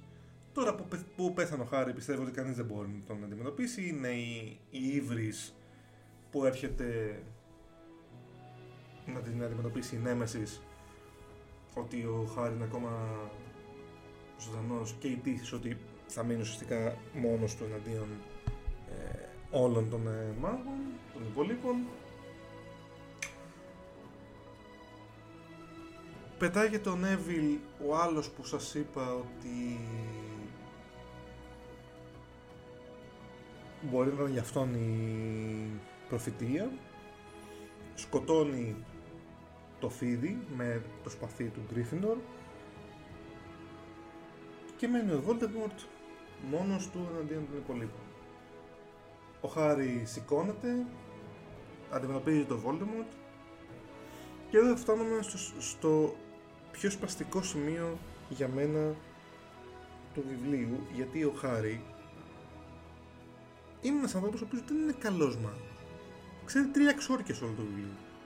Ναι, OK, okay, ε, hot take που λένε, αλλά παιδιά δεν ξέρει. Ξέρει μόνο να, κάνει, να αφοπλίζει τους εχθρούς του, να καλεί πράγματα προς το μέρος του και να τους κάνει και να φεύγουν μακριά. Δεν ξέρει άλλα πράγματα να κάνει. Οπότε φτάνουμε στην τελική μάχη Voldemort Harry. Είναι λογικό, κύριε εκλεκτέ, να κάνετε το ξόρκι αφόπλησης στον Χίτλερ της μαγικής κοινότητας. Τέλος πάντων, τελειώνουμε την ε, περιγραφή λοιπόν. Αφοπλίσιους ο Χάρη, Αβάντα Κεντάβρα τη φονική κατάρα ο Βόλτεμορτ, εξωστρακίζονται οι τα ξόρκια τους, πέφτει πάλι η Αβάντα Κεντάβρα στο Βόλτεμορτ και αυτή τη φορά το σκοτώνει οριστικά και αμετάκλητα. Και ζήσαν αυτοί καλά και εμείς καλύτερα. Αυτό ήταν το πιστέψτε με όσο πιο γρήγορα μπορούσα πέρασμα των βιβλίων και της ιστορίας του Harry Potter στο podcast αυτό πάμε τώρα να συζητήσουμε λίγο γιατί έγινε αυτό το πράγμα τόσο σημαντικό για την κοινότητα. Θεωρώ ότι πρώτον ήταν κάτι που δεν υπήρχε πριν. Δηλαδή δεν υπήρχε κάτι αντίστοιχο στη λογοτεχνία με αυτό που έγραψε η J.K. Rowling. Και γι' αυτό και έγινε τόσο μεγάλη επιτυχία. Και επίσης η γυναίκα το έκανε πολύ καλά, έτσι. Δηλαδή, έχτισε ένα δικό της σύμπαν και ένα σχολείο, έναν πολύ καλό κακό, με μια πολύ ωραία ιστορία, με έναν τρόπο για να εξηγήσει το γιατί ενώ έρευε να πεθάνει δεν πέθανε.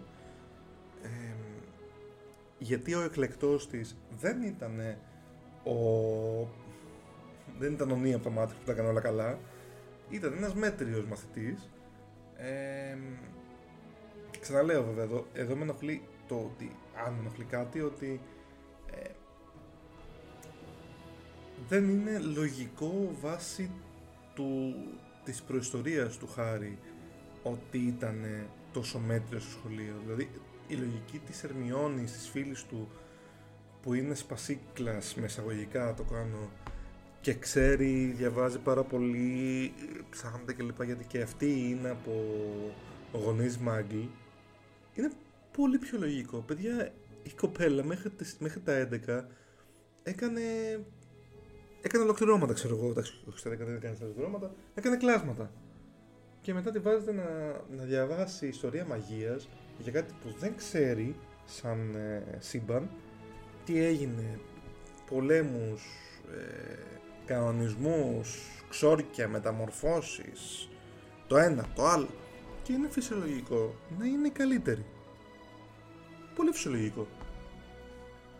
Εντάξει, ο φίλος του Χάρη, ο Ρον, ήταν από μια μαγική οικογένεια και δεν του φαινόντουσαν τόσο περίεργα, αλλά ο Χάρη, ερχόμενος από ένα full κομπλεξικό σπίτι που δεν τον αφήνει να κάνει τίποτα και ξαφνικά είναι ο δεν θεωρώ ότι θα πρέπει να είναι λίγο διαφορετικός ε, φτιαγμένο η αντιμετώπιση του προς το σύμπαν των μάγων που ήρθε μπροστά του. Είναι η καλύτερη λογοτεχνία που μπορείτε να διαβάσετε, όχι. Δεν είναι η καλύτερη, για μένα ίσως είναι. Αλλά σίγουρα υπάρχουν και άλλα βιβλία και άλλες ιστορίες που το κάνουν ακόμη πιο καλά. Αυτό που με δένει με τη συγκεκριμένη ιστορία του Χάρι Πότερ και, την, και το σύμπαν του είναι φυσιολογικά ότι μεγάλωσα μαζί του ένιωσα την ορίμανση του Χάρι Πότερ γιατί και η δικιά μου εφηβεία συνέπεσε θεωρώ ότι είναι ένα πολύ καλογραμμένο story που φέρνει τους ανθρώπους να ζηλεύουν και να θέλουν και οι ίδιοι να ήταν κομμάτι αυτής της μαγικής κοινότητας. Δηλαδή όλοι μας οι 26 με 36 αυτή τη στιγμή θεωρώ ότι θα ήθελαν να τους έχει έρθει και αυτόν ένα γράμμα και να πάνε στο Hogwarts. Και ο λόγος αυτού εκτός ότι είναι μαγεία έτσι και ποιος δεν θα ήθελε να συμμετάσχει σε ένα σχολείο μαγείας και να αποδειχθεί ότι είναι ένας καλύτερος από τους υπόλοιπους γιατί ξέρει μαγεία και μπορεί να αντιμετωπίσει τα προβλήματά του απλώς με το κούνημα ενός ραδιού. Ίσως όμως αυτό που έκανε το Harry Potter Universe τόσο αγαπητό ήταν αυτό που έπαθε και ο ίδιος ο Χάρη, δηλαδή ήταν ένας άνθρωπος που ήταν στο περιθώριο και ξαφνικά τον πήραν από εκεί και τον πήγανε σε έναν άλλο κόσμο που πραγματικά ανήκε. Γιατί, εντάξει, καλά ψέματα, πολλοί ε, στην προεφηβεία και στην εφηβεία ένιωσαν ότι δεν τους καταλαβαίνουν, ότι είναι στο περιθώριο. Ήταν δεν ήταν. Δεν εξετάζουμε τώρα αυτό. Λέω απλώς ότι πολλοί το ένιωσαν ότι κάτι δεν πάει καλά με την κοινωνία που ζούμε και θα ήθελα να είμαι κάπου αλλού, να μην ανήκω εδώ πέρα. Αυτό λέγονται ήμου. Όχι, εντάξει. Πλέον κάνω. Ε, τώρα όσον αφορά την ίδια τη Rowling, η γυναίκα κατάφερε κάτι που όλοι ζηλεύουμε, κατά ψέματα. Δηλαδή να φτάσει στο σημείο να εμπνευστεί μια τέτοια ιστορία και να την βγάλει προς τα έξω και όχι μόνο να τη βγάλει αλλά να πετύχει και τόσο πολύ όσο πέτυχε είναι κάτι που νομίζω ότι όλοι το έχουμε σαν όνειρο. Ένα δικό μας δημιούργημα να πετύχει τόσο πολύ ώστε να, να μας λύσει το οικονομικό μας πρόβλημα για πάντα. Βέβαια ε, δεν έχει κάνει κάτι μετά από αυτό. Δεν, δεν είχε ξανά την ίδια επιτυχία. Δεν τη χρειάζεται θα μου πείτε, ναι, απλά ίσως θα θέλαμε να έχουμε κάτι παραπάνω σαν ε, δείγμα της δουλειάς της και της συγγραφικής της πένας. Παρ' όλα αυτά, το τελευταίο χρονικό διάστημα η Rowling έχει γίνει συζήτηση για τους λάθος λόγους γιατί έχει αρχίσει να είναι πολύ εκδηλωτική ως προς ε, την αντιπάθειά της στους τρανς ανθρώπους. Ε, στο συγκεκριμένο podcast δεν θα μπω στη λογική να, ε, να ασχοληθώ με το συγκεκριμένο θέμα. Θα πω απλώς ότι η άποψή μου είναι ότι οι τρανς άνθρωποι έχουν κάθε δικαίωμα να νιώθουν, να, όπως θέλουν, να κάνουν αυτό που θέλουν και να έχουν κάθε δικαίωμα που έχουν όλοι οι πολίτες και δεν νομίζω ότι πέφτει σε κανέναν λόγος ουσιαστικά το τι θα κάνουν αυτοί οι άνθρωποι στο σώμα τους. Δεν θα τους πω εγώ ποιοι είναι. Ξέρουν μόνοι τους, θα τη βρουν την άκρη τους. Δεν χρειάζονται κανέναν να τους κρίνει ή να τους βάζει στο περιθώριο. Πόσο μάλλον για μια γυναίκα που η ίδια έγραψε για έναν άνθρωπο που ήταν στο περιθώριο και τον πήρανε από εκεί και τον πήγανε σε μια άλλη κοινότητα που δεν ήταν στο περιθώριο, είναι τραγικά περίεργο να παίρνει μια τόσο αντίθετη θέση προς τους τρανς. Αυτό έχω να πω για το συγκεκριμένο θέμα. Έχει γίνει λοιπόν για τους λάθος λόγους ε, θέμα η J.K. Rowling. Δικαίωμά της, από τη μία να αναφέρει αυτά που θέλει, δικαίωμα και όλων των υπολοίπων να την κρίνουν και να χαλάει την εικόνα της ουσιαστικά με τις απόψεις που αναφέρει.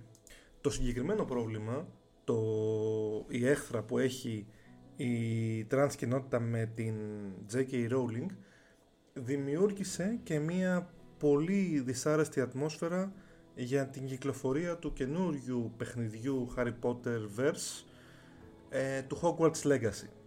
Δεν έχει να κάνει με τον Harry Potter τον ίδιο, έχει να κάνει με το ότι δημιουργήσει ένα φοιτητή που πηγαίνει στο Hogwarts και περνάς μαθήματα και προσπαθείς να αντιμετωπίσεις κάποιες σκοτεινές δυνάμεις, για να μην κάνω spoiler. Ε, παιδιά, αυτό ήταν κάτι που περιμέναμε χρόνια. Χρόνια θέλαμε ένα χαριποτερικό ε, σύμπαν. Ουσιαστικά εσύ χειρίζεσαι ένα χαρακτήρα και πηγαίνεις στις τάξεις και κάνεις ξόρκια και βλέπεις το Hogwarts σε, σε όλη την έκτασή του και πετάς με το σκουπό ξυλό σου γύρω γύρω.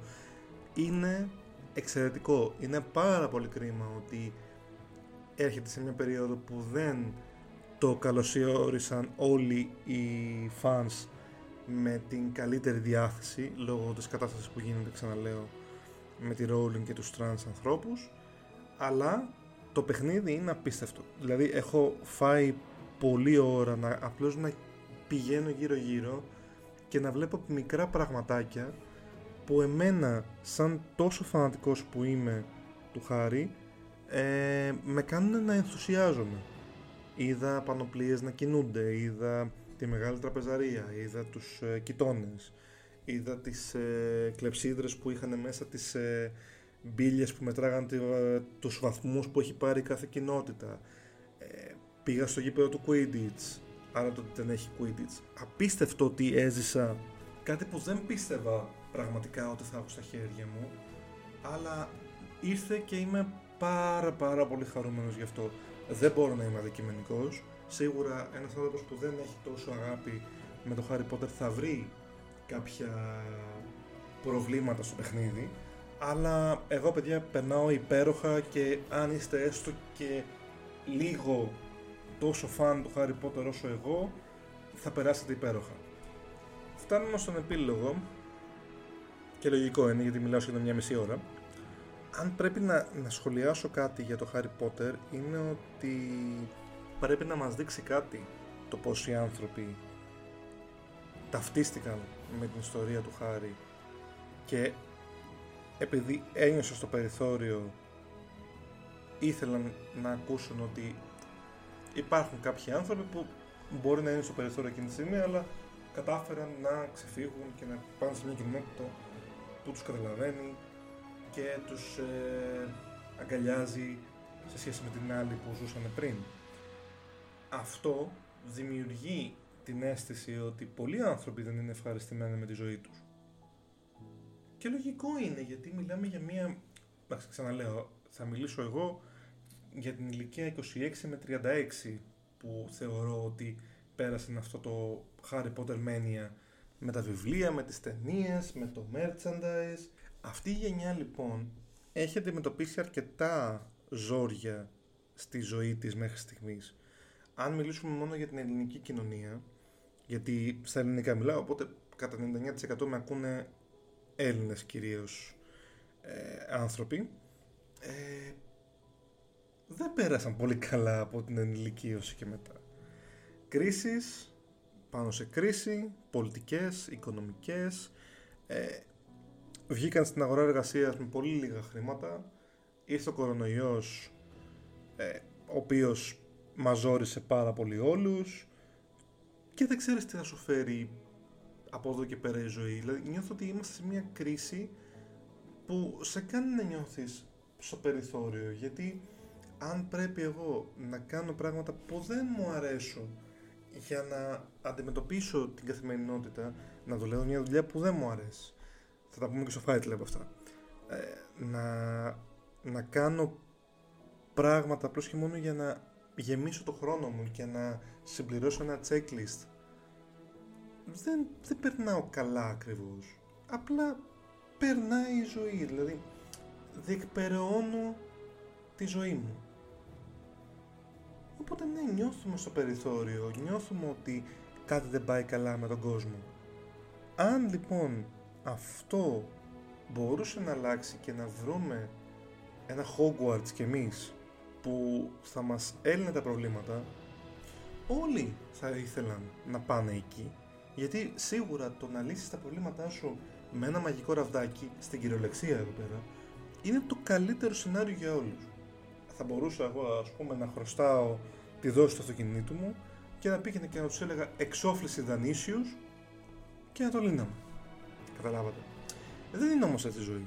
Η ζωή είναι φτιαγμένη για να ζορίζεσαι όχι γιατί όλα είναι μάταια και απλά η ζωή είναι χάλια γιατί αν δεν ζοριστείς αν δεν νιώσεις αυτό το ε, την πίεση, την ένταση το γαμότο αν θέλετε δεν θα μπορέσεις να εκτιμήσεις τις καλές καταστάσεις όταν έρθουν αν όλη σου η ζωή είναι χαχά, γέλια, ε, γλυκά και αρκουδάκια όλα είναι τα ίδια.